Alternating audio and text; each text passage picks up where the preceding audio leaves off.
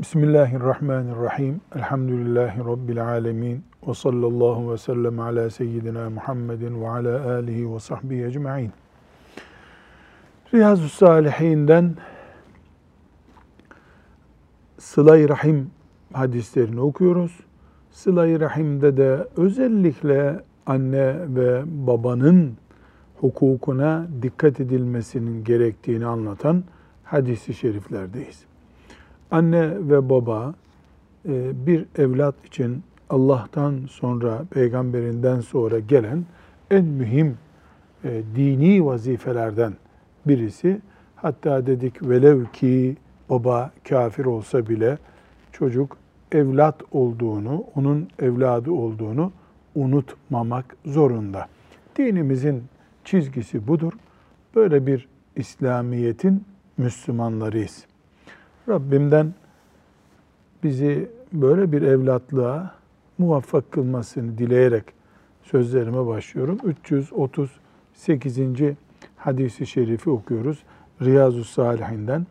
Bu hadis-i şerifte Efendimiz sallallahu aleyhi ve sellem günahlardan, büyük günahlardan söz ediyor.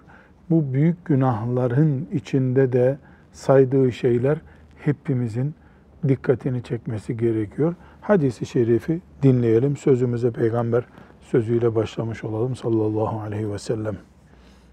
Ebu Bekre Nufey' İbni Haris radıyallahu anh'ten rivayet edildiğine göre Resulullah sallallahu aleyhi ve sellem büyük günahların en ağırını size haber vereyim mi diye 3 defa sordu. Büyük günahların en ağırını size haber vereyim mi? Biz de evet ya Resulallah dedik. Resulullah sallallahu aleyhi ve sellem Allah'a şirk koşmak, ana babaya itaatsizlik etmek buyurduktan sonra yaslandığı yerden doğrulup oturdu ve iyi dinleyin. Bir de yalan söylemek ve yalancı şahitlik yapmak buyurdu. Bu sözü durmadan tekrarladı. Daha fazla üzülmesini istemediğimiz için keşke sussa diye arzu ettik. Sadaka Resulullah sallallahu aleyhi ve sellem. Allah'a şirk koşmak. Ne demek bu? Haşa, Allah'ın oğlu var demek.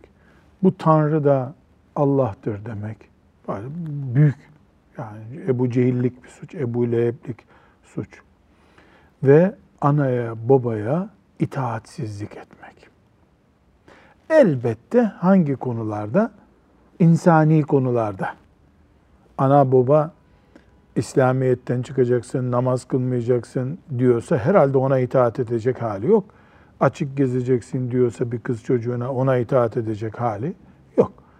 Ama insani konularda, evlatlık, babalık ilişkilerinde, imanla alakalı olmayan şeylerde, Allah'ın hakkı olmayan şeylerde anaya, babaya itaatsizlik, Allah'a şirkten sonra 2. günah ve yalan şahitlik, yalan söz konuşmak, yalan şahitlik yapmak 3.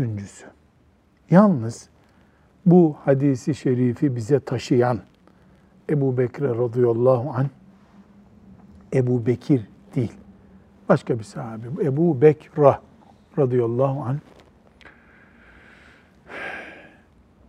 Efendimiz sallallahu aleyhi ve sellemin Allah'a şirk ve anaya babaya saygısızlık cümlesini söylediğinde bir yere yaslandığını, sonra doğrulup, yani pozisyon değiştirip, o değiştirdiği pozisyonla önündekilerin dikkatini çektikten sonra ve daha ciddi bir şey anlatacağını, çok yoğun bir şey anlatacağını hissettirdikten sonra yalan söylemek, yalan şahitlik etmek diye buyurmuş.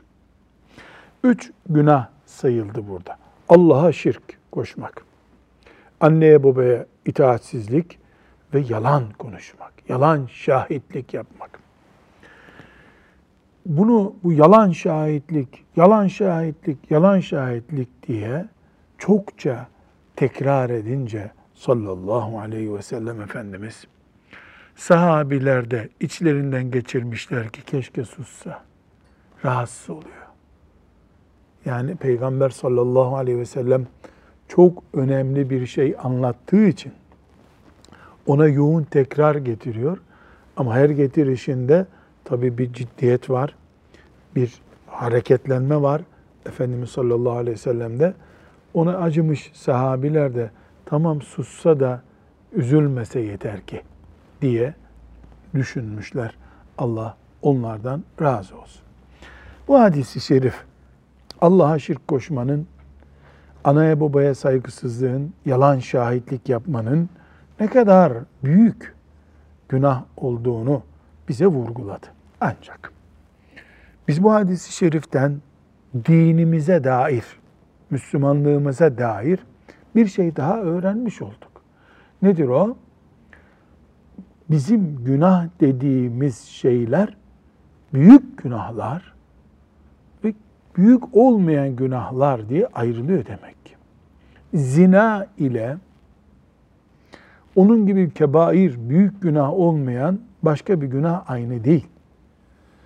Zina, faiz, insan öldürmek, hırsızlık, kadının namusuna iftira etmek, sihir yapmak, bunlar büyük günahlar. Bu büyük günahlar ağırlıklarına göre kendi içlerinde de büyük. Allah'a şirk koşmak en büyük günah. İnsan öldürmek 2 numaralı büyük günah. Faiz ve zina 3 numaralı büyük günah. Böyle sıralanıyor. Şimdi biz diyebiliriz ki Allah-u Teala'ya karşı saygısızlık olduktan sonra, karşılığı cehennem olduktan sonra, yani cehennemde ceza yiyecek olduktan sonra günahın kendisi büyük olsa ne olur? Adı küçük olsa ne olur? Elbette bu nokta çok önemli. Yani kime karşı işleniyor bu suç? Allah-u Teala'ya karşı işleniyor. Velev ki kibrit çubuğu kadar olsun. Biz onu orman gibi büyük görme hassasiyetine sahip olamazsak büyük günahlardan da kendimizi maazallah koruyamayız. Bu hadis-i şerif bize 3 büyük günah saydı ki büyük günahlar bu kadar 3 tane değiller. Bunlardan bir tanesi anneye babaya saygısızlık yapmak olduğu için de Nebevi rahmetullahi aleyh bunu buraya koymuş oldu. 339. hadisi şerife geçebiliriz. Abdullah İbni Amr İbni'l As radıyallahu anhuma'dan rivayet edildiğine göre Peygamber aleyhisselam şöyle buyurdu. Büyük günahlar şunlardır: Allah'a ortak koşmak, ana babaya itaatsizlik etmek, haksız yere adam öldürmek ve yalan yere yemin etmek. Şimdi bu hadis-i şerifimizde büyük günahlardan söz ediyor. Ama biz özellikle büyük günahlar sadece bu hadis-i şerifte sayılan günahlar değildir. 50-60 tane sayılabilecek büyük günah var. Hadis-i şerif bunları ağırlığına göre 3-4 tane burada, 5 tane orada, 3 tane şurada zikrederek, dağıtarak saymış. Ama büyük günah, Müslüman tövbe etmedikçe, vazgeçtim ya Rabbi tekrar yapmayacağım diye tam bir söz vermedikçe cezadan kurtulamayacağı günahlar demektir. Bunların dışındaki günahlardan mesela camiye cemaate giderek, sadaka vererek, anne babadan dua alarak, hasta ziyaret ederek gibi sebeplerle küçük günahlar temizlenir. Ama bu sayılan büyük günahlar illa tövbe ister. Pişmanlık ister. Tekrar yapmama ciddiyet ister. Burada hangi günahları saydı? Allah'a ortak koşmak 1. Anaya babaya itaatsizlik 2. Haksız yere adam öldürmek 3. Yalan yere yemin etmek 4. Bir açıklama yapmakta fayda var. Haksız yere insan öldürmek diyoruz. Öldürürken herkes kendine göre haklı öldürüyor. Herhalde bu değil. devletten başkasının, yani mahkeme kararı dışında birisinin çıkıp öldürmesi demek bu. Haksız yere bu demek. Ya da şöyle olabilir, 3 kişi öldürüyorlardı. Adam canını kurtarmak için kaldırdı, onlara taş attı. O bir tanesi de öldü. Yani canını kurtarmak için birisini öldürmek zorunda kalan gerçekten böyle ise, sonra bilirkişi böyle olduğunu tespit ederse, bu insan öldürmek değil. Ama bunun dışında şunu yaptı, ölümü hak etti, bunu yaptı, ölümü hak etti diye insanların kendi aralarında böyle kararlar vermeleri İslam dininde yok. Kimse hakim rolünde, savcı rolünde olmaz. Vatandaş vatandaştır. Kanunlar birisini idam etmeyi gerektirecek bir suç üzerine yakalar. Mahkeme idamına karar verir. En üst merci neresiyse o onu tasdik eder. Bir insanın canına ancak böyle kıyılabilir. Ya da devletin güvenlik güçleriyle çatışmaya girer. O çatışmada güvenlik güçleri onu öldürmek zorunda kalırlar. Bunlar istisnai durumlar ama vatandaşların birbirlerinin canını kıymayı uygun bulma hakkı bizim dinimizde yok. Böyle bir şey olursa maazallah, bu tabii çok büyük bir günah. Yani Allah'a şirk koşmak listesinde bulunan büyük bir günah. Bir Müslümanı öldürmek, hele hele bir Müslümanın canına kıymak, haksız olduğu zaman bir kafir de olsa bir insanın canına kıymak sıradan bir günah değil. Öyle hacca gitmekle, sadaka vermekle, işte Kur'an kursuna para vermekle, caminin pencerelerini yaptırmakla filan affolur bir günah değil. Allah muhafaza buyursun. Tabii kasten öldürmeleri kastediyoruz burada. Trafik kazasında şoför ölüme sebep olur. O cinayet değil zaten. Onun adı kaza. 4. zikrettiği şey burada yemini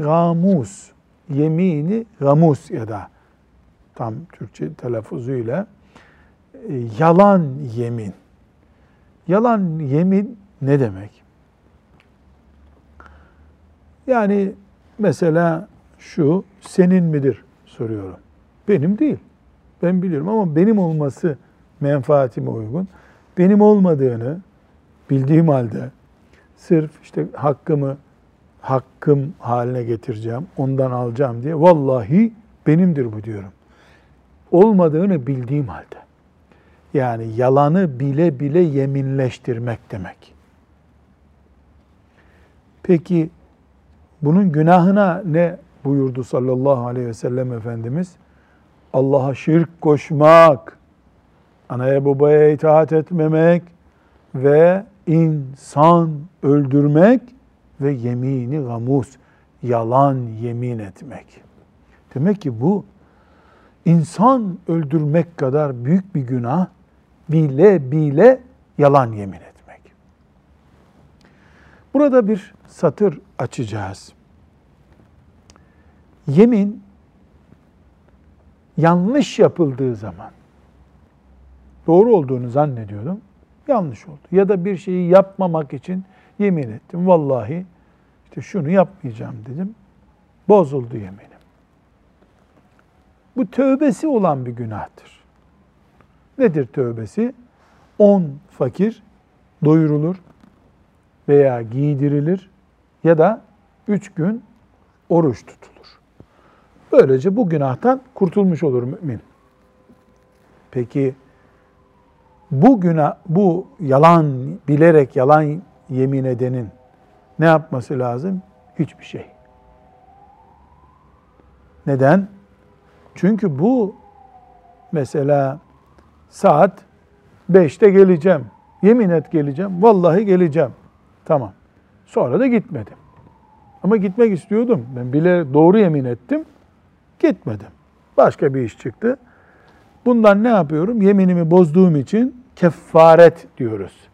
10 fakiri doyuruyorum. Ya da 10 fakiri giydiriyorum. İhtiyaca göre götürüyorum. birer pantolon alıyorum mesela. Veya onları yaparsam işte çoluk çocuk sıkıntı çekecek düzeydeyse mali durumum, bu sefer ne yapıyorum? 3 gün oruç tutuyorum. Tövbe ettiğim için Rabbim de beni mağfiret buyuruyor böyle. Bu yalan yemin ise, gamus yemin ise böyle bir kefareti yoktur. Ulemamızın çok büyük bir bölümüne göre böyle bir yemin yapan, evet gözyaşı akıtacak, istiğfar edecek. Tıpkı bir insanı öldürünce bir daha diriltemeyeceği gibi onun tövbesi de yok. Hani Salih Hafız diyorduk ki tövbesi olmayan günah yoktur. Öbür yemin çeşitlerinde içimiz rahat, Rabbimiz kabul etti tövbemizi, niye kefaretini verdik? Bunun tövbesi varsa da bize bildirilen bir garantisi yok bunun. Öyle katil birini de helalleştirebilir Allah-u Teala kıyamet günü. Yemin, yalan yapıldığında yani o kişi cana kıymış gibi kendini kabahatli bilmeli. Allah'ın mağfiretine sığınacak, yemine çeki düzen verecek, bir daha yemin etmeyecek. Vallahi billahi sözünü kolay söylememeyi öğrenecek. Allah gafurur rahimdir. Tövbe eder, kabul eder. Ama bizim şeriatımızda yalan yemin eden insan şunu yaparsa Allah onu affeder diye bir garanti yok. Maazallah. Evet, 340. hadis-i şerife şimdi geçebiliriz. Abdullah İbni Amr İbni'l As radıyallahu anhuma'dan rivayet edildiğine göre Resulullah sallallahu aleyhi ve sellem şöyle buyurmuştu. Bir kimsenin kendi ana babasına sövmesi büyük günahlardandır. Kendi ana babasına sövmesi. Evet. Yani kendi annesini karşısına alıyor, sövüyor. Bu büyük günahlardan.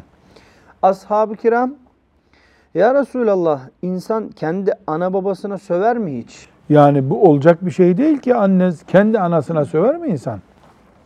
Deyince, evet, tutar birinin babasına söver, o da onun babasına söver.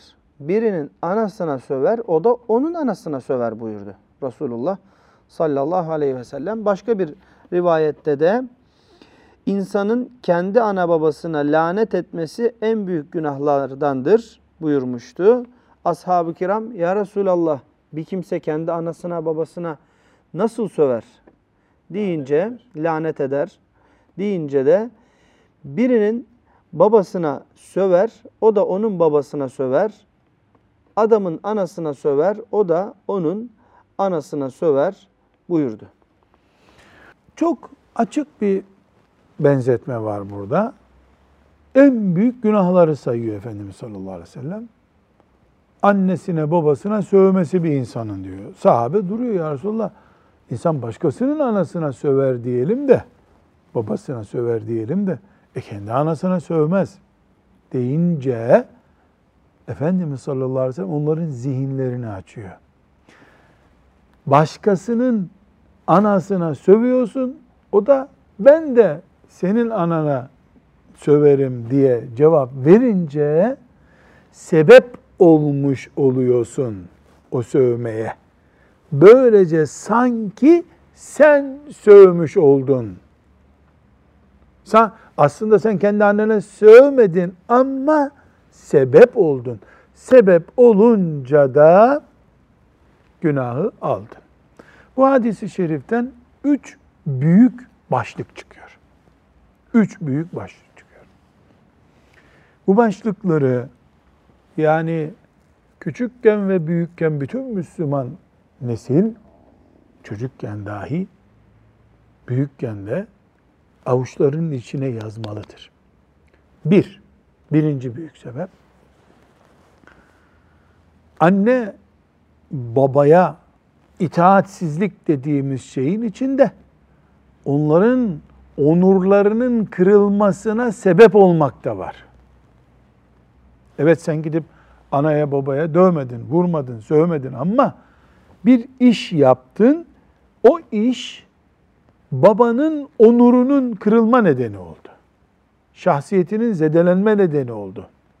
Sövmek bunlardan biri mesela.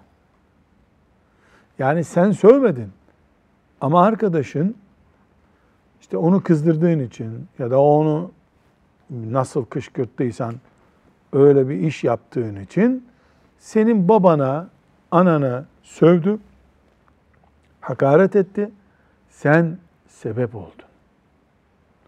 1. 2.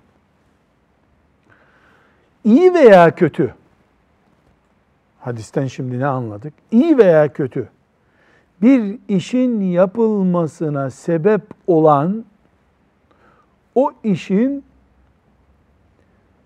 sevabından ve günahından payını alır. Tıpkı onu yapan gibidir. Şimdi bu hadisten nasıl bunu çıkardık? Kendin sövmedin ama başkasını sövmeye kışkırttın. Sövdürdün yani. Sebep oldun, sövdürdün. Sövdü, o günahını aldı tabii. Yazıldı ona. Bir Müslümana sövdü çünkü. En çirkin işlerden birini yaptı. Ama niye yaptı onu? Sen sebep olduğun için. Sen sövmüş gibisin. Çok açık bir şekilde hadis-i şeriften bu anlaşılıyor. Yani Müslüman ben yapmadım diyerek yanlıştan kurtulamaz. Yapmadın ama yapılmasına sebep oldun. Ve bu bir kaza ile de değil. Bilerek yaptın bunu. İyi işlerde de böyle ama. İyi işlerde de böyle. Ya burada boş oturuyorsun, hadi camiye gidelim dedin. İyi geleyim ben de dedi. Abdestini aldı, camiye geldi, namaz kıldı. Adam sevap kazandı. Sen de onu camiye götürmeye sebep olduğun için sen de sevap kazandın. İyi veya kötü, bu ikinci noktamız burada. İyi veya kötü, kim bir şeye sebep oluyorsa ondan yükleniyor.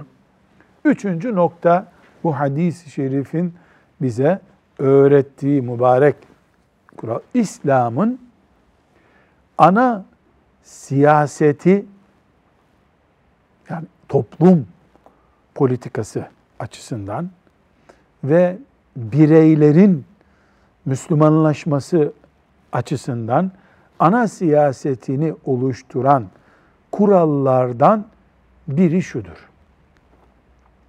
kötülüğü önlemek iyiliği yapmaktan daha önce gelir. Buna Arapça ifadesiyle ne diyoruz? Der'ul mefasidi mukaddemun ala celbil masalihi. Yani bir yerde namaza davet etmek var ve alkol sofrasındalar. 2 seçeneğimiz var. Alkol sofrasındalar ve ezan okunuyor. Öncelikli görevimiz ne bizim? Alkolden vazgeçmek. Alkolden. Bırakın bu alkolü. Çünkü o alkol şişesiyle camiye gelinmez. Onun için doktora gittiğimizde de bu mantıkla doktor ne yapıyor? Sen işte filan gıdayı yiyorsun, onun için bağırsakların bozuluyor diyor. Misal sen filan yemeği yemeyeceksin diyor. Ondan sonra da ne veriyor sana? İlaç veriyor. Aksi takdirde ilaç verse bir işe yarayacak mı? Yaramayacak. Gerekçe duruyor çünkü. Hatta bazen hiç ilaç vermeden önce kilo ver. Ondan sonra işte o kilo ver nedir? Der'ul mefasit. Önce engeli kaldıralım ortadan. Din de böyle yapıyor. Şimdi bunu nereden çıkardık? Hadis-i şerifte sallallahu aleyhi ve sellem Efendimiz babasının, anasının sövülmesine sebep olanın büyük günah işlediğini söyledi. Peki ben yapmadım, sebep oldun diyor. Ne yapıyor? Sebep olmayı önce önlüyor. Bir sebep olma bakalım sen. Sen sebep olma. Sen sebep olmadığı için de annenin babanın onuru kırılmamış olsun. Bunun bir başka benzer kaidesi daha var. Sedd-i zerai dediğimiz. Yani bir şeyi oluşmadan önlemek. Bizim atasözlerinde buna ne deniyorsa hali? Çok güzel bir Nasrettin Hoca'ya da mal edilen bir atasözümüz var. Haydi bakalım. Korkmayın ya. Sedd-i Zerai ile ilgili. Sedd-i Zerai ile ilgili. Hadi. Testi kırılmadan tokatı at diyor. Testi kırılmadan. Yani Nasrettin Hoca su almaya götürmüş çocuğu da önce bir tokat vurmuş. Ne yapıyorsun demişler. Testi kırılmasın diye. Testiyi kırmadı ki çocuk. Ya kırıldıktan sonra boşuna ne vuracağım demiş. Yani bu tokat vurmak çocuğa doğru bir şey değil ama zaten bu menkıbe işte atasözü. Ama mantık doğru. Önceden tedbirini al. Buna fıkıh ilminde ne deniyor? Sedd-i zerai deniyor. Yani sedd-i zerai'yi bu hadise nasıl uyarladık ya da bu hadisten nasıl çıktı o? Yani sen bir ortam oluşturuyorsun. O ortamı oluşturduğun için anan baban hakaret görüyor. Zavallı adamlar. Belki de ölüdür anan. Baban ölmüştür belki. Mezarında adama hakaret ettiriyorsun. Anana mezarında hakaret. O ortamı sen oluşturuyorsun. Din ne diyor? Sonu sıkıntı oluşturacak bir şeyi baştan tedbir al diyor. Bu mesela nereye kadar götürüyor bizi? Seviyesi düşük, ağzı bozuk bir adamla arkadaş olma. Yani baktın ki bunun ağzı freni yok, fermuarı yok, ağzı açıldı mı uzak dur. Kur'an-ı Kerim bunu ne diyor bize? Bu konuşmayı engelleme bakımından. وَاِذَا خَاطَبَهُمُ الْجَاهِلُونَ قَالُوا سَلَامًا Köydesin, adamın ağzı bozuk bir arkadaş. Belli ki kahvede ona takılan bir küfür yiyor. Uzaktan merhaba, merhaba, hadi güle güle. İleri gitme diyor. Buna ne diyoruz? Sedd-i zerai. Sonunda sıkıntı olacak, o sıkıntıyı baştan önlüyoruz. Evet. Bu gördüğümüz gibi çok mühim bir hadis-i şerif. Rahmet damlıyor sallallahu aleyhi ve sellem Efendimizin lisanından. İnşallah biz de hakkıyla istifade edenlerden oluruz. Evet, 341. hadis-i şerife geçelim. Ebu Muhammed Cübeyr İbni Mut'im radıyallahu anh rivayet ediyor. Resulullah sallallahu aleyhi ve sellem şöyle buyurdu. Akrabasıyla ilgisini kesen kimse cennete giremez. Akrabasıyla ilgisini kesen kimse cennete giremez. Evet, akrabasıyla ilgisini kesen kimse cennete giremez. Yani sıla-i rahim. Biz sıla-i rahim hep tarif ettik değil mi? Sıla-i rahim gidip onların bahçesinde piknik yapıp geri gelmek demek değil. Hastaysa hastalığıyla ilgilen, moralsizse moralini ver, yalnızlık hissediyorsa takatın kadar git ziyaret et, beni gezdirin çocuklar diyorsa halanı al gezdir, neyse artık yani. Sıla-i rahim gönül almak demek. Şimdi bunu yapmayanın yani iyi adam değil. Öyle değil. Hadis ne diyor? Sıla-i rahimi kaldıran, akrabası ilişkisini kesen cennete giremez. Cennete girememekten daha büyük tehdit ne olabilir? Ötesi yok. Bir yere girecek bu. Nereye girecek? Cennete giremez. Nereye girecek? Cehennem. Çünkü iki yerden başka girecek yer yok. Ya cennete girecek. Cealenallahu min ehliha. Ya da cehenneme girecek. Neuzübillah. Üçüncü bir girecek yer var mı? Yok. Sıla-i rahimi kaldıran cennete giremez. Ne demek? Cehenneme girer. Tabii şu notu da bilmemizde fayda var. Yani insan hastadır, sıla-i rahim yapamadı. Çok uzaklarda pasaport, vize alamıyor, gidemiyor. Ya siyasi nedenler var, ülkeler arası sorunlar var. Bunlar elbette mazeret. Ama o ben kendi çocuklarımla uğraşamıyorum. Bana ne ondan deyip Allah'ın bu emrini, Peygamber sallallahu aleyhi ve sellemin bu emrini hafif almaktan, yani itikat olarak sorun var kafada. Önemsemiyor. Sanki hiç duymamış gibi rol yapıyor ya. Bunun imanı tehlikede neuzübillah. Bu cennete giremez. Yoksa namaz kılmayan bile tövbesini yapar, kazasını yapar. Biiznillahü teala cennete girer. Namazdan da önemli değil sıla-i rahim. Sıla-i rahim önemli ama namazdan da daha önemli değil. Fakat basit gördün mü Allah'ın emrini, sıla-i rahim de Allah'ın emri, Basit gördün mü cehennemi boylar insan. Neuzübillahi Teala, Allah muhafaza buyursun. 342. hadis-i şerife gelebiliriz şimdi. Ebu İsa Muğire ibn Şu'be radıyallahu anh rivayet ediyor. Resulullah sallallahu aleyhi ve sellem şöyle buyurdu. Allah Teala size ana babaya itaatsizlik etmeyi, verilmesi gerekeni vermeyip almaya hakkı olmayan şeyi istemeyi ve kız çocuklarını diri diri toprağa gömmeyi haram kılmıştır. Dedikodu yapmayı, çok soru sormayı ve malı israf etmeyi de mekruh kılmıştır. Ana babaya itaatsizlik bir. Yani zekat gibi, nafaka gibi verilmesi gereken şeyleri vermeyip el koymak. İki, kız çocuklarını diri diri kürtaj yapmak desem günah olur mu Salih Hocam? Çok güncel olur hocam. Yani diri diri gömmek yok artık, zaten savcılık hemen buluyor seni. Ama kürtaj olunca yasal oluyor. İse eğer diri diri çocukları kürtaj etmeyi haram kılmış. Müslüman bunları yapamaz. Hadis niye buraya geldi? Anaya babaya itaatsizlikle ilgili olduğu için. Ve dedikodu yapmayı da Allah-u Teala kerih görmüştür. Gereksiz sorular sormayı kerih görmüştür. Malı israf etmeyi de kerih görmüştür. Şimdi burada Hafız Sadullah, اِنَّ اللّٰهَ حَرَّمَ عَلَيْكُمْ حُقُوكَ الْاُمَّهَاتِ. Ne demek ümmehat? O anneler demek ama. Anneler demek. Hoca efendiler burayı nasıl tercüme etmişler?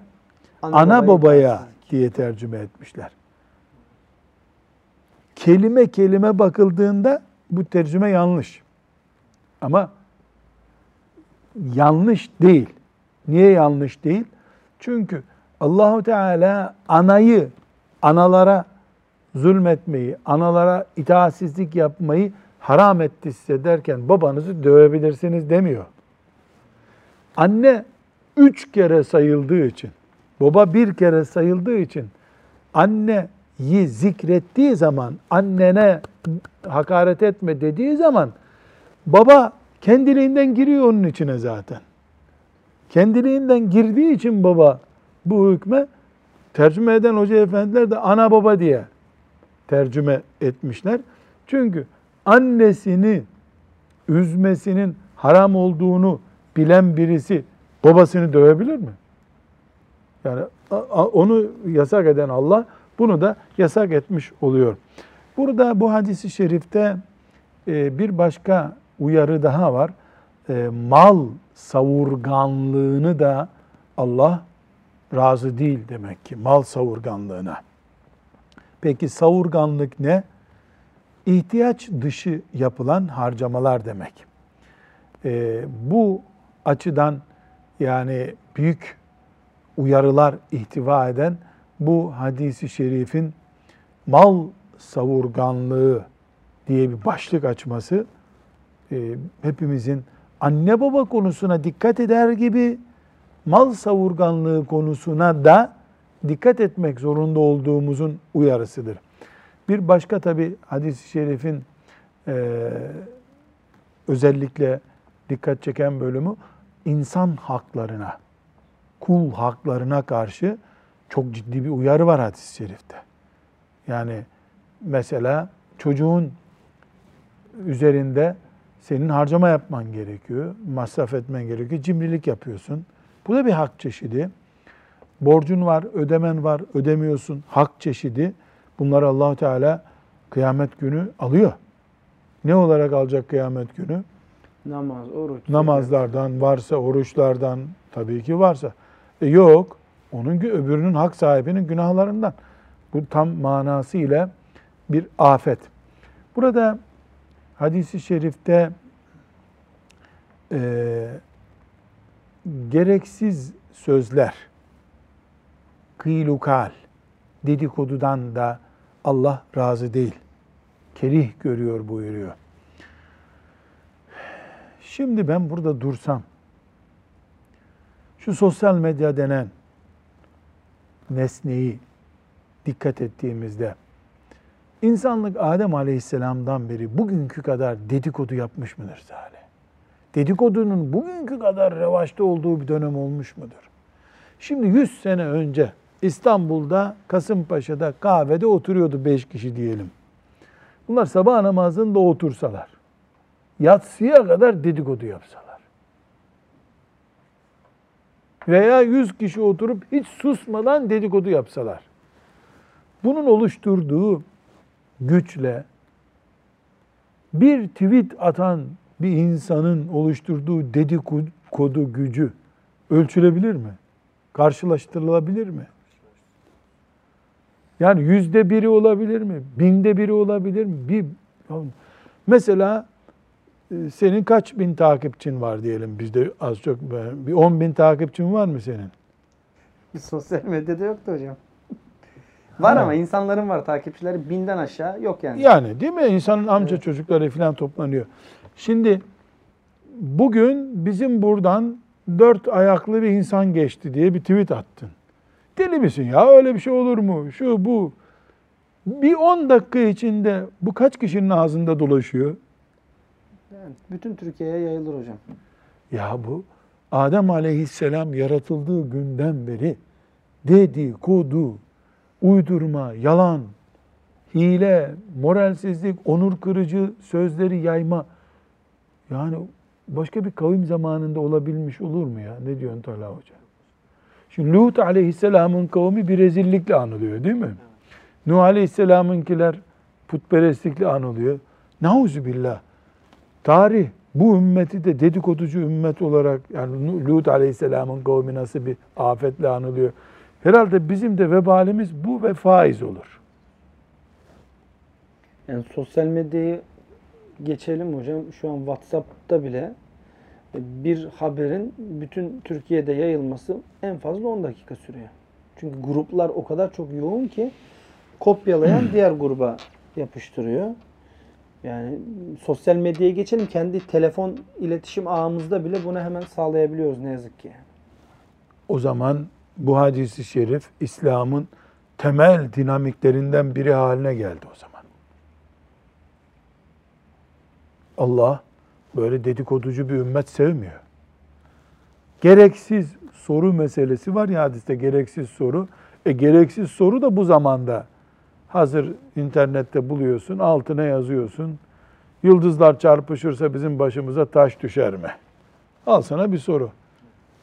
Yani cevabı seni ilgilendirmeyen her soru gereksiz sorudur. Yani normal düzgün bir cümle dahi kurup yazsanız altına yorum olarak böyle olumlu olmakla birlikte olumsuz ifadelerle dedikodu da görüyorsunuz hocam. Yani yalan, ilgisizlik, laubalilik. O zaman ben bu hadisi şerifin burada notlar tutuyorum ya. Altına yazım "Hâzel hadîsü şerif min ummahâtil ehâdîs elleti aleyhâ medârul İslam fi hâzel asr." Böyle not düştüm buraya. Bu asırda acilen ele alınması gereken, ahlak kurallarını tespit etmek için kullanılan kaynaklardan biri haline geldi bu hadis-i şerif. Neden? Çünkü dedikodu, neuzübillah, ümmeti bitirecek yahu. Aileyi bitiriyor, okulda öğretmeni, talebeyi bitiriyor. Yani her yerden bir bela başımıza geliyor. Rabbim bu mübarek hadis-i şeriflerle okuyup, dinleyip, amel etmekle bizi kurtulan kulları arasına ilhak buyursun. Ve sallallahu ve sellem ala seyyidina Muhammed ve ala alihi ve sahbihi ecma'in velhamdülillahi rabbil alemin.